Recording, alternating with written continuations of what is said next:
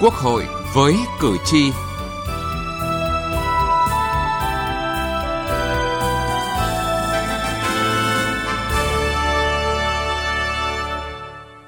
Xin kính chào quý vị và các bạn. Thưa quý vị và các bạn, kỳ họp thứ 5 Quốc hội khóa 15 sẽ khai mạc vào ngày 22 tháng 5 và dự kiến bế mạc vào ngày 23 tháng 6. Quốc hội sẽ tiến hành xem xét thông qua 12 dự án luật nghị quyết cho ý kiến đối với 8 dự án luật khác và giám sát quyết định nhiều vấn đề quan trọng của đất nước.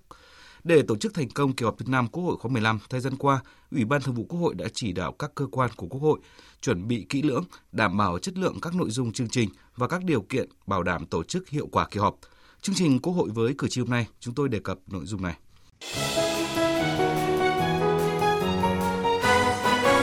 Cử tri lên tiếng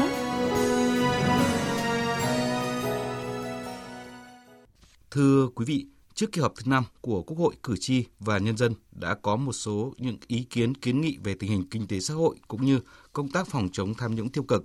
Những ý kiến này được ghi nhận trong báo cáo tổng hợp ý kiến kiến nghị của cử tri và nhân dân gửi đến kỳ họp. Cử tri đánh giá cao những nỗ lực của Đảng và Nhà nước trong việc giữ ổn định về kinh tế xã hội trong bối cảnh tình hình trong nước cũng như thế giới tiếp tục đứng trước những khó khăn thách thức – để thúc đẩy phát triển kinh tế vực dậy từ những khó khăn, cử tri đã kiến nghị nhiều vấn đề liên quan đến phát triển doanh nghiệp, tạo việc làm, duy trì việc làm bền vững, nâng cao thu nhập đời sống của người lao động, các giải pháp phát triển nhà ở và an sinh xã hội. Ông Huỳnh Trung Quang ở thành phố Cần Thơ bày tỏ. Doanh nghiệp đề nghị chính phủ cũng như các cấp lãnh đạo địa phương hỗ trợ cho doanh nghiệp, nhất là các doanh nghiệp nhỏ và vừa trong việc tiếp cận mở rộng và tìm kiếm cái thị trường đầu ra để đạt cái hiệu quả thiết thực hơn. Ông Hoàng Văn Phước ở quận Tây Hồ, thành phố Hà Nội cho rằng một trong những giải pháp mà Quốc hội Chính phủ cần đặc biệt quan tâm trong tình hình hiện nay là giải quyết việc làm.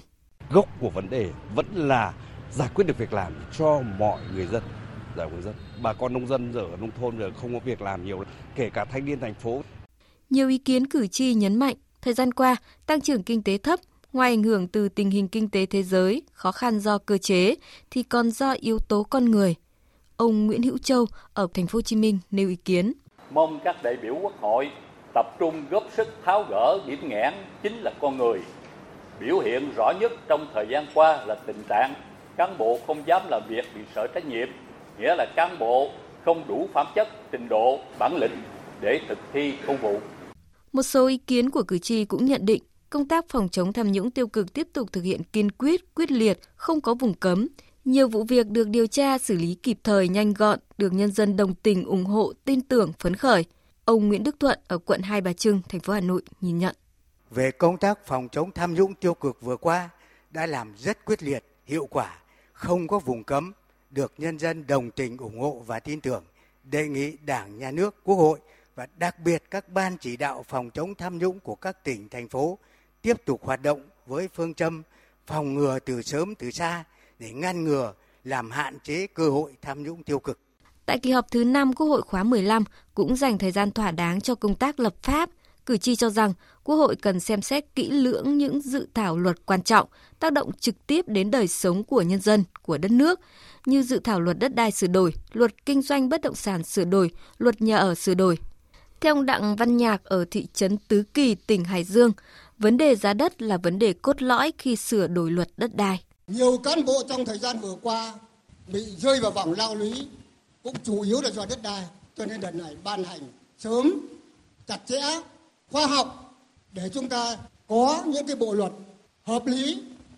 tiếp cận với dân và để cán bộ bớt sai lầm thiếu sót. Kỳ họp thứ 5 Quốc hội khóa 15 xem xét quyết định nhiều vấn đề quan trọng về kinh tế xã hội, đồng thời cũng tiến hành giám sát chất vấn các thành viên chính phủ.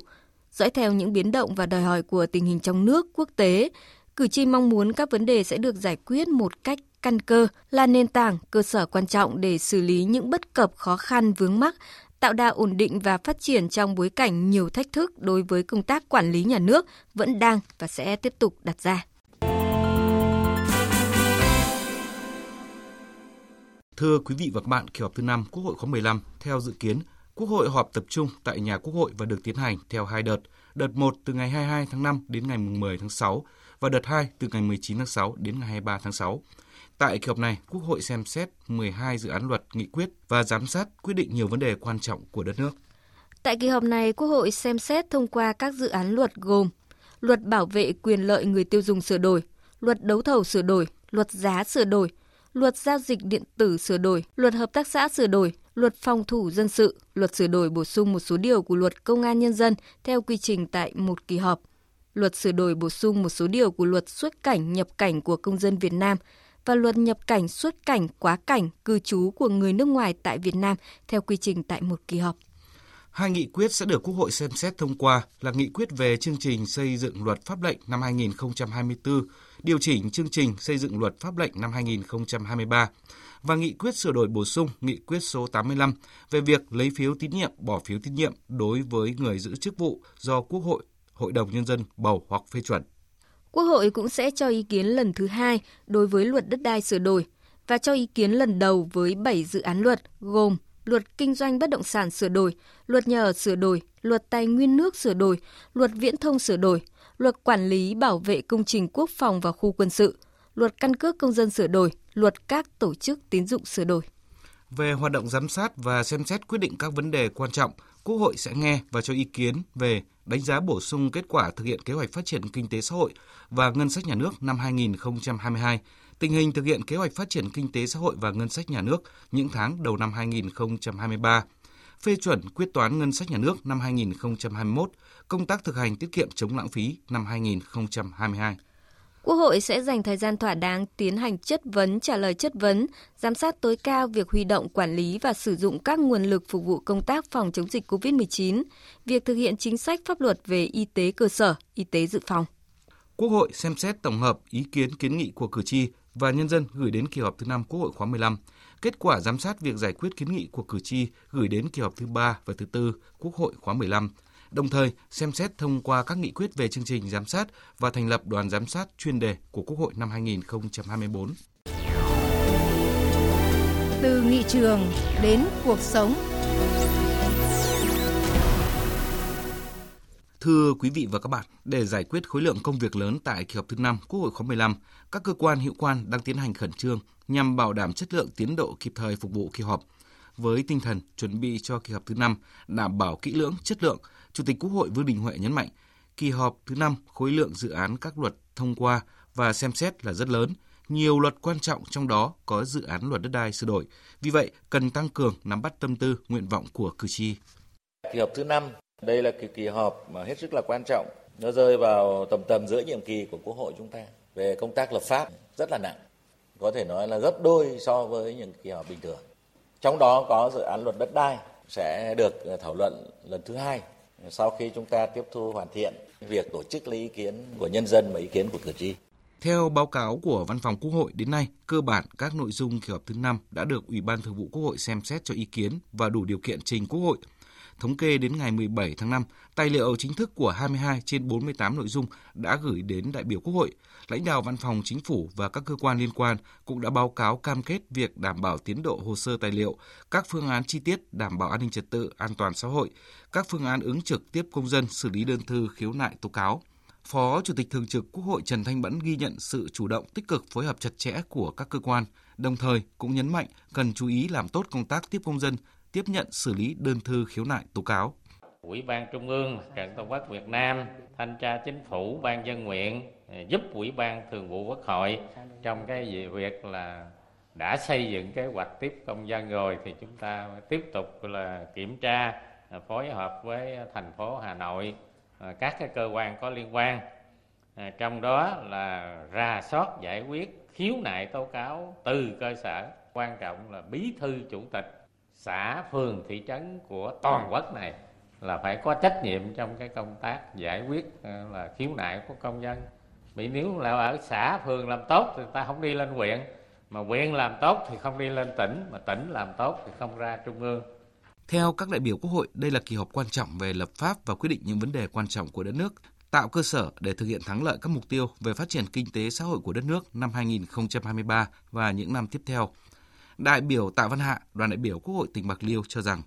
Với tinh thần tiếp tục đổi mới hoạt động của Quốc hội thì à, Quốc hội đã có những cái đồng hành và chủ động đồng hành với chính phủ để chuẩn bị trong công tác chuẩn bị và thực hiện các cái công việc để phục vụ làm sao tốt nhất cho kỳ họp. Là hy vọng là các đại biểu sẽ rất là sáng suốt để đưa ra những vấn đề quyết sách làm sao mà thúc đẩy hoàn thành sớm nhất cái việc là phục hồi phát triển kinh tế của đất nước. Đồng quan điểm này, theo đại biểu Vũ Tiến Lộc, đoàn đại biểu Quốc hội thành phố Hà Nội, Quốc hội xem xét nhiều dự án luật quan trọng gắn với đời sống trực tiếp người dân, đó là luật đất đai sửa đổi, nhiều vấn đề nhân dân kỳ vọng và những hạn chế nút thắt trong quá trình thực hiện luật đất đai sẽ được xem xét giải quyết. Hội đã đưa ra bàn những cái luật rất là căn bản mà nó có ảnh hưởng rất lớn tới đời sống xã hội và hoạt động của doanh nghiệp như là luật đất đai, cái luật đấu thầu, luật giá, vân vân. Tôi nghĩ là làm sao trong các cái thảo luận thì Quốc hội tìm ra được những cái giải pháp để mình hoàn thiện các cái hệ thống pháp luật này.